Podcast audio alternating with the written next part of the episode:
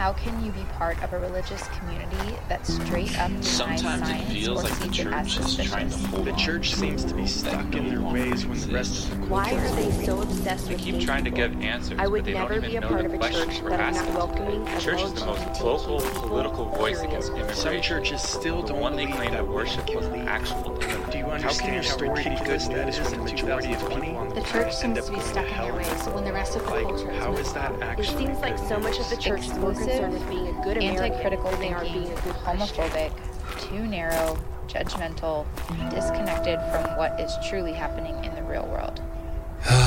the church needs therapy.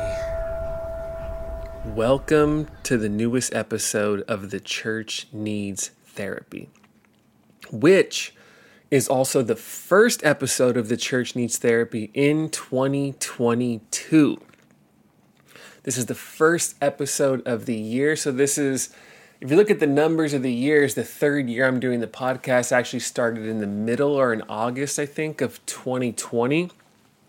So it hasn't actually been two full years, but 2020, all of 2020, 21, and now starting 2022. And just like the first year that I did this, you I think about the first or second week of December, even last year as well, after the first six months of the podcast, I took about a month or four weeks off.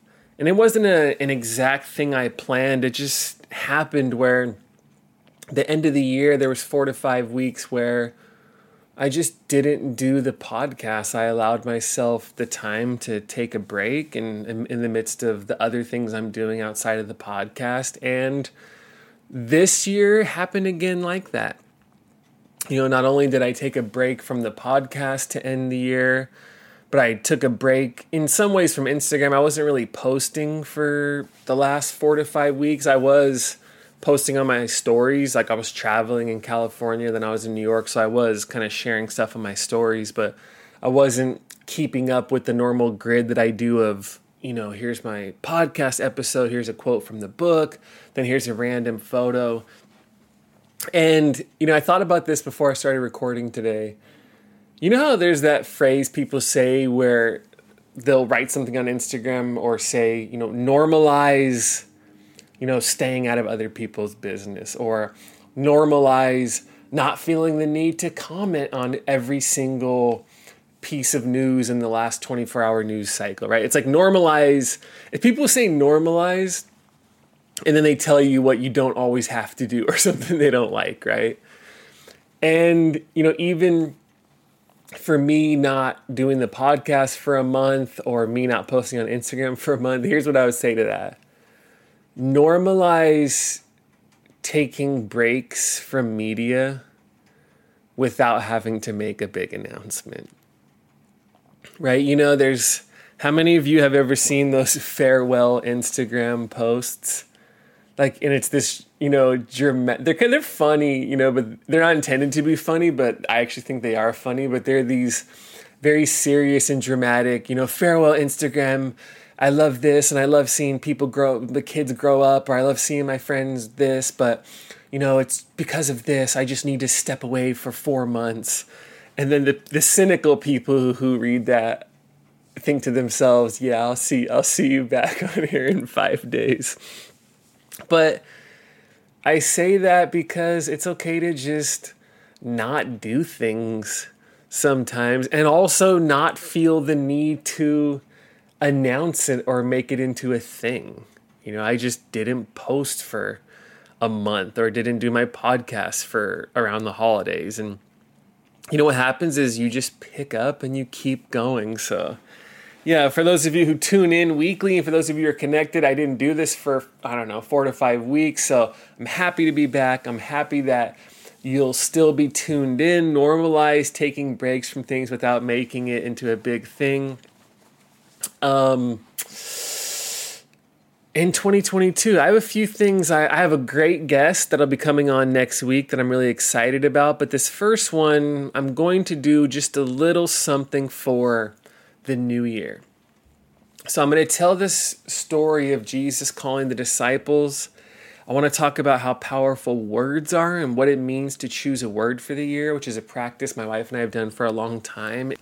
So in Mark 1 16 through 18, the gospel writer writes As Jesus walked beside the Sea of Galilee, he saw Simon and his brother Andrew casting a net into the lake, for they were fishermen. Come, follow me, Jesus said, and I will send you out to fish for people. At once they left their nets and followed him. So he, he calls them, and the, the gospel writer writes, at once they left their nets behind, or they left their nets and followed him. You See, here's, here's a thing to understand this is not just leaving behind fishing. Fishing has more than likely been their family's trade for generations. It's heritage, its legacy, its identity, its history. It's what they're expected to do. It's what everyone assumed they would do. It's economics, it's family, it's it's everything. Fishing is all they have probably ever known. Fishing is all they have probably ever done. Fishing, in some ways, is almost who they probably were. So, leaving their nets behind is leaving behind comfort. It's leaving behind security.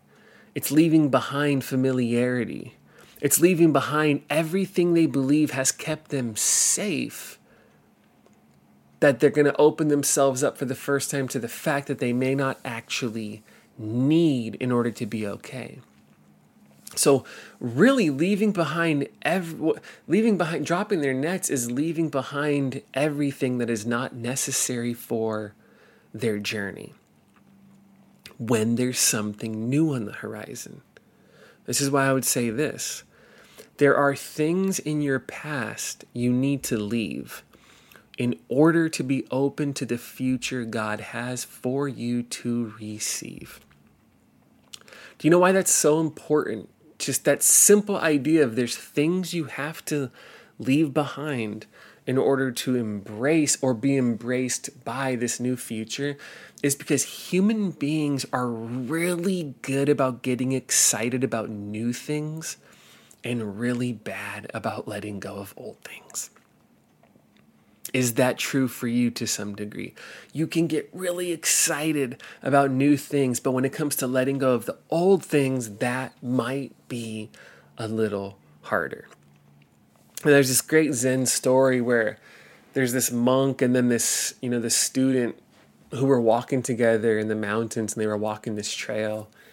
And it was that real classic, you know, sort of discipling teacher student relationship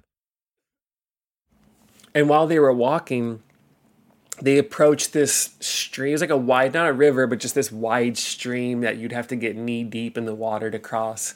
And when they got there, they saw an older woman who was stuck on one side. And they could tell that she wanted to cross, but she didn't want to get wet or she was too fragile and she was scared. And so the older monk, without saying a word, without making a big deal of it, just comes, says something quiet to her, picks her up, carries her across the wide stream, places her down on the other side, bows to her, and then just keeps walking, right? Not that big of a deal. But for the next 20 minutes, while the monk and the student walk in silence together, the student is having this internal battle and struggle within himself. And what he's wrestling with and what he's frustrated by is within the vows that they have taken as monks, they swore when they first began that they would never actually touch a woman. So, part of their vows of becoming monks in this particular order was that they were never allowed to touch a woman. So, when this young student who admires and looks up to and sees this monk as an example that he wants to follow and embody and become, break one of the vows, the young student is trying to come to terms with it, frustrated with it, and struggling with it. And after 20 minutes of this internal kind of debate, he finally just blurts out loud and says, How could you do that? How could you pick that woman up and then on, and take her to the other side of the stream knowing that we've taken vows to never touch a woman? And the older monk, in his wisdom and compassion and his patience, without without any reactionary oppositional energy without any frustration without any of that sort of like energy you have when you're offended by somebody he just looks at the young student and he just calmly says he says son i put her down on the other side of the water a long time ago. Why are you still carrying her there are things you've carried through 2021 that you don't have to carry anymore. And one of the most amazing and empowering discoveries about being human and following Jesus is that so much of the weight we carry, we actually have the power to let go of. And the Spirit has the power to receive. Right? It is important for you to know that because we're always just getting started. You're just we're just getting started. There's always more joy to be had. There's always more friendships to be made. There's always more connections to establish, more creativity to give, more to learn. There's more love to be a part of. There's so much of our life ahead and learning how to let go, learning how to not carrying the old things into the new things, that is what frees us up and creates the inner spaciousness within to embrace and be embraced by the newness, the unfolding life of the Spirit has for us in this world. I love that line from the monk Son, I put her down on the other side of the water a long time ago. Why are you still carrying her? What are you carrying into 2022 that you actually if you really sit with it, have the power to let go of. Always important we move into new things to see if there's anything we are holding on to that is getting in the way of what we want. Here's a, here's a second thing and a, a practical thing and a practice that many people do, and my wife and I have done for a long time. And it's this idea of choosing a word for the year. Right? First of all, words are powerful. Right? There's those moments when someone says exactly what you needed to hear. Like you knew there was more. You knew that what you had been taught wasn't the last word on the matter. You had a sense that you were missing something, and then you heard someone say it. Like they named it, they called it out, they described it, they insisted it was possible, they insisted you were more powerful, they gave language to something, and it just hit you. Or maybe there's sometimes where you're in a bad, overwhelmed, hurt place, filled with despair, in a place of doubt, wondering if there's any way forward. And then someone said something that changed everything. Right? It inspired you, it moved you, it spurred you on to action, it gave you the hope that there was a way forward, gave you the clarity you needed. Words are powerful. Words can begin to live inside you and shape you, and words have the power to change everything. This is why the great Rabbi Abraham Joshua Heschel says that words create worlds. As if the spoken word has the power to open up a new world and a new horizon of possibilities right in front of you that you can actually live into in a way that actually creates a different future. Like, I think about my son just turned three in November. And one of the things he loves to say right now is, I did it. Right? Those are powerful words. I did it. And when he when he does something new, whether it's buttoning his own jacket or I don't know, climbing up something or figuring something out, he he'll just say with the like most proud energy, you know, I did it, and he means it. And those words are powerful because within that phrase, I did it, it's him proclaiming like I'm growing, I'm getting it, I'm I'm I'm getting bigger, I'm getting smarter, I'm getting stronger. He's like I can feel this new thing happening to me. Those words are so powerful right now when he says, I did it, right? Words matter so much. And, you know, another thing is the Hebrew word for word is this word, the Hebrew word for word is this word davar.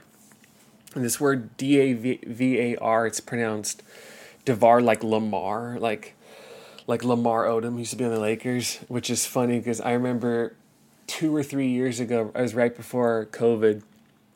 My wife and I and a couple of our friends went to a Lakers game and my wife's just we have great seats We're, i don't know like 10, 10 rows back from the floor my wife's so excited lebron the bench is right there and christina gets so excited but instead of saying lebron which we're huge lakers fans she would say lamar lamar lamar who used to be a laker a long time ago with kobe and she would say lamar and I love her to death. And but I was like, babe, you, you, just you gotta stop that right now. It's not, it's not Lamar. It's LeBron. so the Hebrew word davar, like Lamar. But you know the, the this word in Hebrew is used fourteen hundred, like around fourteen hundred times in the Bible. You know, God speaks, God davars, and things happen. And the word for word is also the word for thing and and the power something has when it's written or spoken or heard and seen and experienced and I remember first hearing Rob Bell talk about this a long time ago and it stayed with me where he was talking about how in the Hebrew mind words are things they have just that's like they have just as much substance as any other thing like I'm here recording and I just banged on my table a few times, and a word has just as much, you know, density or power or substance. It takes up just as much space as an actual thing, like a table or a desk or whatever it is. And, to the Hebrew consciousness, a word was like an actual thing. It took up space and had the power to do things in our world. Which is why there's it, it's not surprising when the the Bible itself starts with a poem where this poet describes a God who creates the universe using words. Like a word actually creates something. At Genesis 1:27, and God said, "Let there be light," and there was light. You know, words create new realities. And when this God speaks, the poet insists things happen. It was the word that gave birth to an entire universe. So I say all that each year for I don't know how long. It's been a long time, I'm sure. Um, you know, my wife and I actually, I'll, I'll take that back of a, of a long time. I don't even know exactly how long we've been doing it. But each year, my wife and I will choose a word for the year. A lot of people do this, and it's a great practice.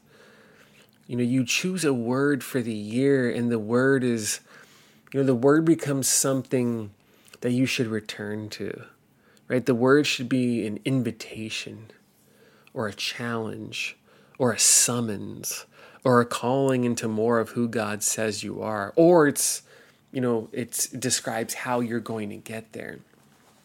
You know, for, I remember in, is funny, in 2020, my word for the year was fun.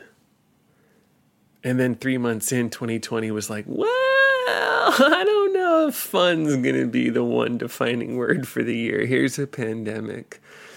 Remember one year my wife's, I think it was 2021 maybe, my wife's word was present. And soon after that, we were swimming in this like beautiful kind of secret hidden beach here in Hawaii. And it was the most pristine, like beautiful, like postcard. Like you cannot get a more beautiful day than this and our our steps like around the corner we kind of swam to this little secret area with the kids and then as we're all swimming there christine's like i'm gonna walk back over those rocks to the other beach to get my phone. And i'm like babe present because knows her word for the year. And she's like just don't just chill all right like just relax. Where i was kind of teasing her about you know using her word to call her into what it is. But that's what it is. The word is something that calls us forward and calls it, it calls us into well oftentimes the word represents a deep desire we have so what is your word for the year right here's a couple questions to even help you think about that further One, what do you desire for this year? See, sometimes your word represents what you want, where you want to go, what you want to experience, what you want to give. So my word last year, that word connection, that word is something I desired. It's where I wanted to go. It's the thing I'm trying to experience. Or if someone says, you know, creativity, I want to create more. That what do you want? I want to be able to create more. So my word is create this year. And another question is not just what do you desire? Other times the question is not what do you desire mean think about it like a path, not where do you want to go. But your word might be what do I need to live out in order to get where I want to go? What do I need to practice? What inner resources do I need to draw upon in order to move into the place I sense the Spirit inviting me? That is where the word courage comes in. That is where a word like risk comes in. That is where a word like vulnerability comes in.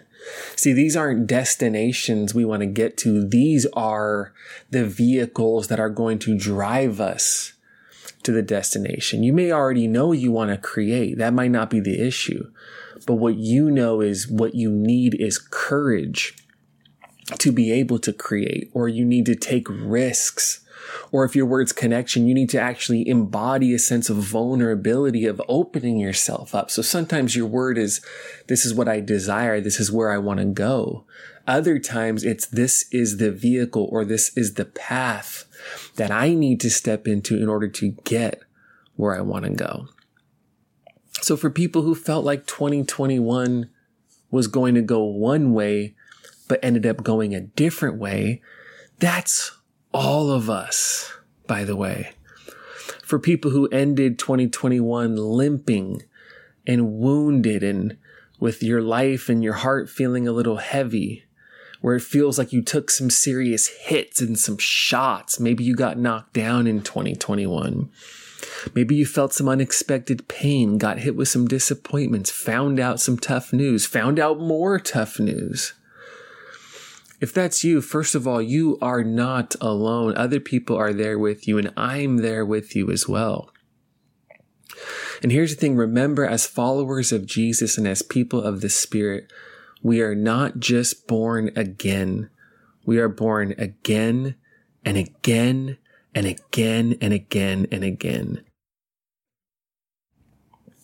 See, Paul in Romans 4:17 says this brilliant phrase. He writes, quote, calls into existence the things that do not yet exist. So when Paul, with his great theological imagination, thinks and speaks of God and of the power of the Spirit, he says God is that which calls into existence the things that do not yet exist. So no matter what has happened, we live in a universe that is created and sustained by a God that calls into existence the things that do not yet exist. A God who is able to create something out of your life this year that didn't even exist or you couldn't even imagine last year. God was able to create through you the next six months what you couldn't even see the last six months. So for this year, as we're letting, as we're letting down the old lady after we cross the river, as we're letting things go, as we think about and reflect on our word, would you know that the newness we desire, whatever form it is and whatever is required from you, is always possible when we live in a world that is created by a God who calls into existence the things that do not yet exist?